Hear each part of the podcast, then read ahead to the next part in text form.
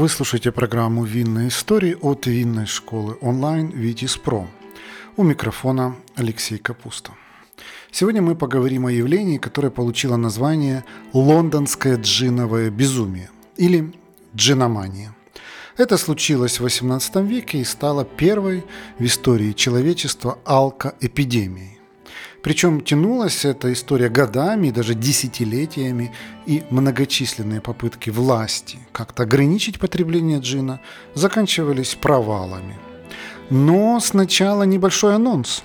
Мы начали второй винный подкаст. Это серия интервью с профессионалами рынка вина. Если вам интересен такой формат, найдите нас в поиске, просто набрав второй винный. Одним словом, это были очень странные и туманные времена, главным символом которых стала так называемая «Мадам Женева» или «Матушка Джин». Она была главной героиней и лирическим персонажем многих стихов, поэм и пьес. Предвосхищаю ваш вопрос, никакого отношения эта дама к городу Женеве не имеет. Ее имя происходит от старофранцузского слова «женевр», что в переводе означает «можжевельник». Именно так изначально называли джин, который есть не что иное, как перегнанный настой на можжевеловых ягодах. Впервые это название стали использовать голландцы, переиначив его на свой маневр – Женевер. Со временем оно трансформировалось просто в джин. Для начала хочу сказать вам пару слов о том, как вообще появился джин. Все началось в X веке, когда мавры жившие на территории Иберийского полуострова, начали экспериментировать с дистилляцией. Полученный спирт использовали для лечебных целей. Этот напиток будоражил многие умы и сердца в эпоху Средневековья. Его называли аквавитом, водой жизни и приписывали ему свойства целебные, даже магические. А затем, начиная с 17 века, жители Западной Европы поняли, что крепкие напитки вполне себе можно пить. В этот период французы начали активно совершенствовать технологию коньяков и бренди. А вот голландцы, у которых не было такого обилия сырья, придумали джин.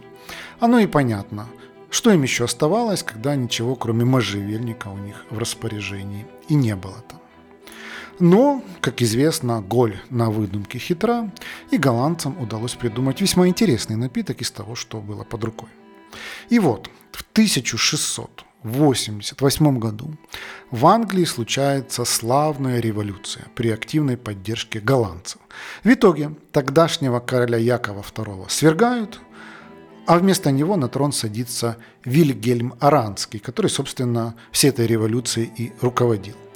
Новый король оказался страстным поклонником джина, что совершенно логично, ведь он был голландцем. Кроме того, он стремился решить одну важную и насущную проблему тогдашней Англии, а именно большое количество некачественного зерна, которое не годилось ни на выпечку, ни на пиво. А вот для джина особого качества зерна и не требовалось. Английское правительство активно подыгрывало новому королю – во-первых, достопочтенные лорды издали законы в поддержку импорта джина из Голландии. И вот в Лондон хлынули потоки этого новомодного и недорогого напитка. Во-вторых, на ввоз французского алкоголя ввели запрет из-за конфликта между Британией и Францией, который как раз вспыхнул в те годы. И, наконец, парламентарии снизили налоги на производство спирта внутри страны, а лицензию на его продажу просто отменили – по сути, власти решили полностью освободить производство спирта от пошлин и отменить ограничения на его продажу. Им в тот момент казалось, что они все делают правильно, пытаются дать гражданам альтернативу французским коньякам и бренди. Но на самом деле власти даже не подозревали, какой ящик Пандоры они открывают. Однако не будем забегать вперед, поскольку поначалу все было очень даже прилично. Джин позиционировался как лекарство, которое полагается пить в терапевтических дозах. Его рекомендовали принимать от подагры и несварения. Поэтому изначально джин продавался в лавках аптекарей крошечными порциями. Постепенно напиток становился модным. Его пьют маленькими порциями в высших кругах, на королевских приемах, в домах политиков и аристократов. Для них это свежо, ново и не так избито, как набивший оскомину бренди. Тем более французские напитки на тот момент в опале. Но вот в массах происходят совершенно иные процессы. Во-первых, джин активно пьют военные. Собственно, они-то его и раньше пили, ведь это те самые голландские военные, которые прибыли из Нидерландов во время славной революции. Об их удали и храбрости в те годы ходили легенды. И многие приписывали эти качества именно джину. Собственно, именно так и думали британские военные, которые сражались с голландцами плечом к плечу. Неудивительно, что они быстро пристрастились к джину. Постепенно его распробовал и простой народ. Не мудрено, этот напиток был очень доступным, порой даже дешевле пива, а купить его можно было буквально на каждом шагу. И здесь нам с вами важно понять, что представляла собой Англия тех времен. На протяжении многих веков это была, по сути, большая деревня, за исключением Лондона. Я имею в виду, что подавляющая часть английского населения проживала в деревнях, на фермах. Там они занимались земледелием и скотоводством, пили пиво, и все у них было тихо да гладко. Они, в принципе, не стремились покидать свои насиженные места. И вот на рубеже 17-18 веков в Англии начинается индустриализация – в Лондоне открываются фабрики, заводы, которые требуют умелых рук. В сознании деревенских жителей этот город представляется чуть ли не землей обетованной. Поговаривают, что в Лондоне разбогатеть вообще плевое дело, и деньги там буквально витают в воздухе, и так и просятся в руки всех желающих. Все это, разумеется, было сильным преувеличением. Но возможностей заработать в Лондоне тех времен и правда было немало, гораздо больше, чем в деревне. Это был крупнейший европейский город, который активно развивался. И туда постоянно стекались вчерашние крестьяне в поисках лучшей жизни и новых возможностей. Попадая в центр Лондона, они видели красивую и обнадеживающую картинку. Величественные здания, старинные соборы, роскошные наряды, магазины, в которых есть все, что только душа пожелает – но все это было эффектной витриной, потому что на самом деле существовала другая, изнаночная сторона Лондона с трущобами, голодом и нищетой. Удача улыбалась далеко не всем приезжим. Многих из них этот город пережевывал и в итоге выплевывал где-нибудь в бедняцком квартале. Там они прозябали в жалких холодных лачугах, еле сводя концы с концами, а порой буквально умирали от голода. И всем этим людям, которые оказались на дне, очень хотелось забыться, хотя бы ненадолго. И тут им на помощь приходил джин. Ведь, как я уже сказал, он свободно продавался, был дешевым и пьянил изрядно. И тут самое время вспомнить, каким был джин той эпохи. Делали его буквально из чего попало. Я уже упоминал, что для джина брали низкопробное зерно, которое не годилось на пиво. Затем это все перегоняли и получали спирт-сырец. Дальше этот продукт настаивали на можжевельнике и других ароматических травах и снова перегоняли. Но это в идеале. На деле каждый производил его как придется.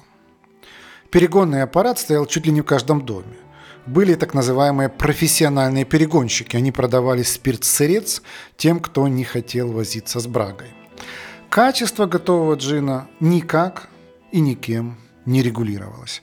Поговаривают, что крепость его в те времена могла доходить до 80 градусов, а в сам напиток для вкуса могли добавить что угодно, вплоть до скипидара и мышиного помета. Также его часто подслащивали медом, а впоследствии сахаром, чтобы сделать более питким. Этот напиток в те времена назывался старинатом. И вот, когда у вас есть наличие джин, то ничто не помешает вам открыть свою лавку и начать продавать его. Ведь лицензии на торговлю этим напитком, как мы помним, не требуются. Обычно такие джиновые наливайки располагались прямо в жилых домах. Их обустраивали в коморке, подвале, на чердаке. Ну, короче говоря, в любом свободном закутке. В Лондоне начала 1700-х годов работало порядка 7 тысяч таких лавок, а за год там производили порядка 10 миллионов галлонов джина. Есть сведения, что в среднем в каждом пятом помещении торговали джином. Его за дополнительную плату наливали своим клиентам даже парикмахеры – и даже на улицах не составляло труда раздобыть напиток. То и дело там встречались перехожие, которые характерным жестом приманивали желающих поправить здоровье. Все это кардинальным образом изменило питьевые привычки лондонцев. До того они частенько захаживали в пабы, в обед или после работы, но пили там в основном пиво и по особым случаям французский бренди. Но теперь-то все французское оказалось в опале, и бренди днем с огнем не сыскать. Его могли себе позволить разве что богатеи, ведь контрабанда работала исправно, постоянно поставляя знати напитки из недружественной Франции. А вот простым людям приходилось довольствоваться джином. Лондонские бедняки пристрастились к этому напитку очень быстро.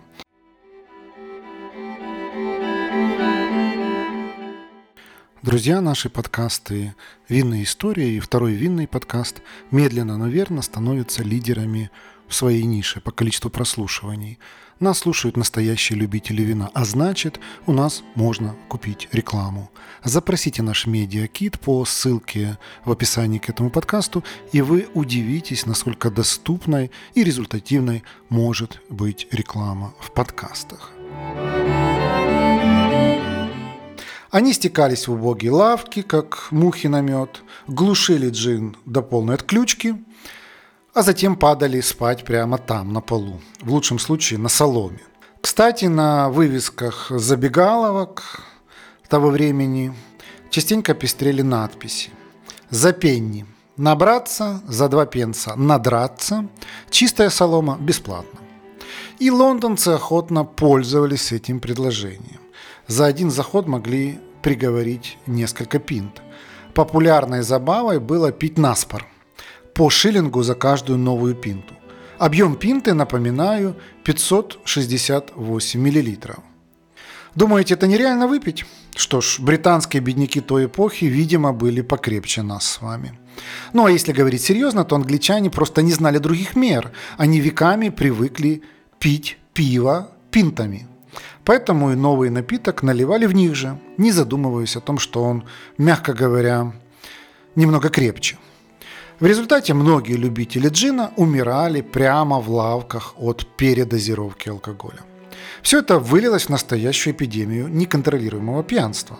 И если поначалу знать не придавало значения тому, что происходит в жизни у всякой черни, то теперь все это стало приносить ощутимый дискомфорт.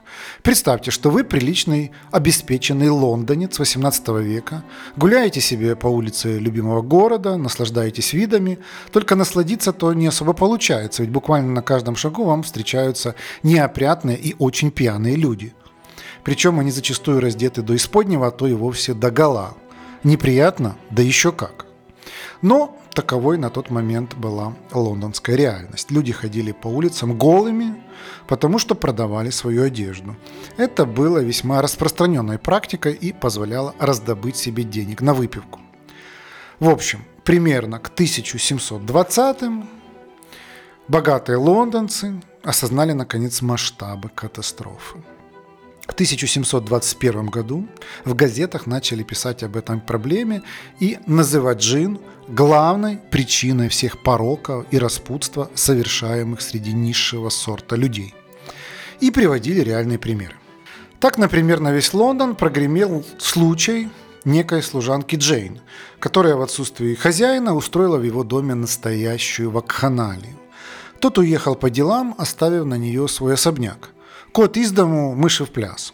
И только хозяин за порог, девушка сразу же закрывает дом и идет в любимую джиновую лавку. Там она встречает старого знакомого, плюс находит еще парочку новых друзей среди любителей джина. Ребятам очень весело вместе, в какой-то момент Джейн приглашает их к себе, ну, то есть в дом работодателя.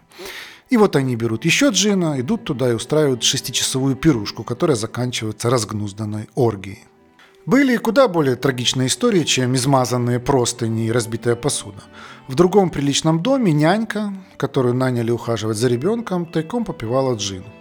И вот она как-то перебрала и отключилась. В итоге ребенок остался без присмотра и залез в камин. И вот, наконец-то, до властей дошло, что пора всю эту историю джином как-то сворачивать. Парламентарии всерьез обеспокоились здоровьем нации. И не просто так – ведь к 1700 23 году смертность в Лондоне превысила рождаемость. Добавьте сюда катастрофический рост преступности, и вы поймете, что джиновое безумие не зря называют эпидемией. Умирали от него не меньше, чем от чумы. Власти видели главную проблему в доступности этого напитка. Купить джин было дешевле, чем пиво, продавали его на каждом шагу. А некоторым рабочим даже платили жалование джином. Парламентарии долго думали, совещались, чесали под париками и напряженно морщили лбы. И, наконец, в 1729 году приняли первый закон, регулирующий потребление джина. Во-первых, в нем джин законодательно определяли как крепкий спиртной напиток, настоянный на можжевельнике. А во-вторых, с его продажи начали брать налог. Но продавцы и перегонщики быстро сориентировались, как обойти закон. Они перестали использовать можжевельник, и формально продаваемый напиток перестал быть джином. Этот напиток иронично называли парламентским бренди – чтобы как-то это пресечь, в 1733 году власти приняли новый закон с еще большими ограничениями. Но это опять не сработало. Ситуация складывалась тревожная. И особенно власть имущих беспокоил тот факт, что чаще всего в нехорошие джиновые истории попадали женщины. Друзья, приглашаю вас заглянуть на сайт нашей винной школы Vitis Pro. Там вы сможете найти наши онлайн-курсы, в том числе короткие, стоимость которых сравнима с ценой одной бутылки вина. У нас есть экспресс-курсы для совсем начинающих, есть фундаментальные, углубленные, есть бизнес-курсы и профессиональные обучающие программы для тех, кто хочет сделать карьеру в сфере вина. Нашу страницу найти очень легко. Ее адрес vitis.com Academy. На всякий случай ссылку на нее оставлю в описании к этому подкасту. Они оказались очень даже падкими на джин. Этот новомодный напиток даже какое-то время считался дамским. В нем видели символ свободы, эмансипации, новизны. Но в 1730-х годах газетчики начали бить тревогу и писать гневные памфлеты о том, как пагубно влияет джин на женщин. Мол, они становятся неуправляемыми, распутными, и все это заканчивается беспорядочными половыми связями и нежелательной беременностью. При этом дети рождаются, мягко говоря, нездоровыми. В 1730-х годах порядка 75% малышей умирали, так и не дожив до 5 лет. Они рождались многочисленными пороками и болезнями. Довольно часто женщины бросали таких младенцев или поили их джином, чтобы те не плакали. Неудивительно, что этот напиток назывался разрушителем материнства. Ярким олицетворением джинового зла стала некая Джудит Дефур. Это нищая мать-одиночка, которая не могла прокормить свою дочь Мэри – она отдала свою девочку в работный дом. Но осуждали ее вовсе не за это. Наоборот, подобные поступки в те времена были нормальной практикой, даже проявлением ответственности. В конце концов, малышка там была под присмотром, чисто одетая, накормленная. А по воскресеньям мать могла ее навещать. Но однажды Джудит воскресным утром забрала дочь, чтобы провести вместе выходной день. Поначалу прогулка была приятной, но ближе к обеду женщина встречает свою закадычную подружку Саки. Та предлагает выпить по пинте джина, и Джудит охотно поддерживает этот план. Разумеется, одной пинтой дело не ограничивается. Барышни устраивают многочасовой бар-кроулинг по всем ближайшим забегаловкам. Ну а ближе к вечеру случается неизбежное. Деньги заканчиваются у обеих. Но душа требует продолжения банкета – Тут-то подружка и подсказала Джудит решение проблемы – продать одежду Мэри, чтобы разжиться деньгами. Так и сделали. Девочку раздели и отвели в канаву, приказал ждать там. Малышка душераздирающе рыдала от страха и холода, и Джудит было тяжело это слышать. Она не смогла просто взять и уйти, поэтому вернулась и придушила свою дочь. Дальше подруги продали ее вещи, выручки хватило на четвертинку пинты джина. В общем, когда все это обнаружилось, Джудит приговорили к повешению. История получила огромную огласку, и именно она побудила власти начать думать о более серьезных мерах по запрету джина. В 1736 году парламент издает очередной джиновый акт – Отныне вся розничная торговля этим напитком облагалась налогом по 20 шиллингов с каждого проданного галлона. Также власти ввели обязательную лицензию для всех, кто торгует джином. Лицензия эта стоила баснословно дорого – 50 фунтов в год. По тем временам это было как 10 тысяч английских фунтов сейчас – Предполагалось, что такие грабительские пошлины сделают продажу джина невыгодной и ограничат потребление, которому к тому времени уже достигло совершенно катастрофических размеров. Для справки. В среднем лондонец выпивал порядка 50 литров джина в год. И что бы вы думали, этот закон тоже не сработал. Торговцы продолжали продавать джин без лицензий. Чтобы пресечь эту нелегальную торговлю, власти сулили щедрые вознаграждения каждому, кто донесет на нарушителей. За каждого незаконного торговца платили по 5 фунтов. Однако быть доносчиком – опасная миссия. В народе их не любили, понятное дело, нападали на них толпой, избивали, в общем-то, просто до смерти. Короче говоря, потребление джина снова не уменьшилось, а нелегальная торговля им процветала. Ловчонки быстро нашли обходной путь. Использовать так называемые кошки-обманки. Это поистине гениальное изобретение тех времен принадлежит некоему Дадли Брэдстриту. У него просто сердце разрывалось при виде того, как страдает народ без любимой выпивки. И он решил найти выход из этой ситуации. Дадли внимательно перечитал текст закона и нашел там лазейку. Он арендовал дом и повесил на него вывеску – в форме кошки, а под кошкиной лапой приделал свинцовую трубку с воронкой. Затем договорился с перегонщиками об оптовых поставках джина. Заказ подвезли с черного хода, Дальше сработало сарафанное радио. И вот на следующий день у окна уже выстроились желающие. Схема была такая. Кошки в пасть кладут деньги. И они через проделанное отверстие попадают внутрь. Дальше покупатель должен подставить стакан под кошкину лапу. И вот нужная доза уже вливается в воронку, течет по трубе и попадает в стакан страждущему. Надо сказать, благодаря этой схеме Брэдстит сколотил неплохое состояние.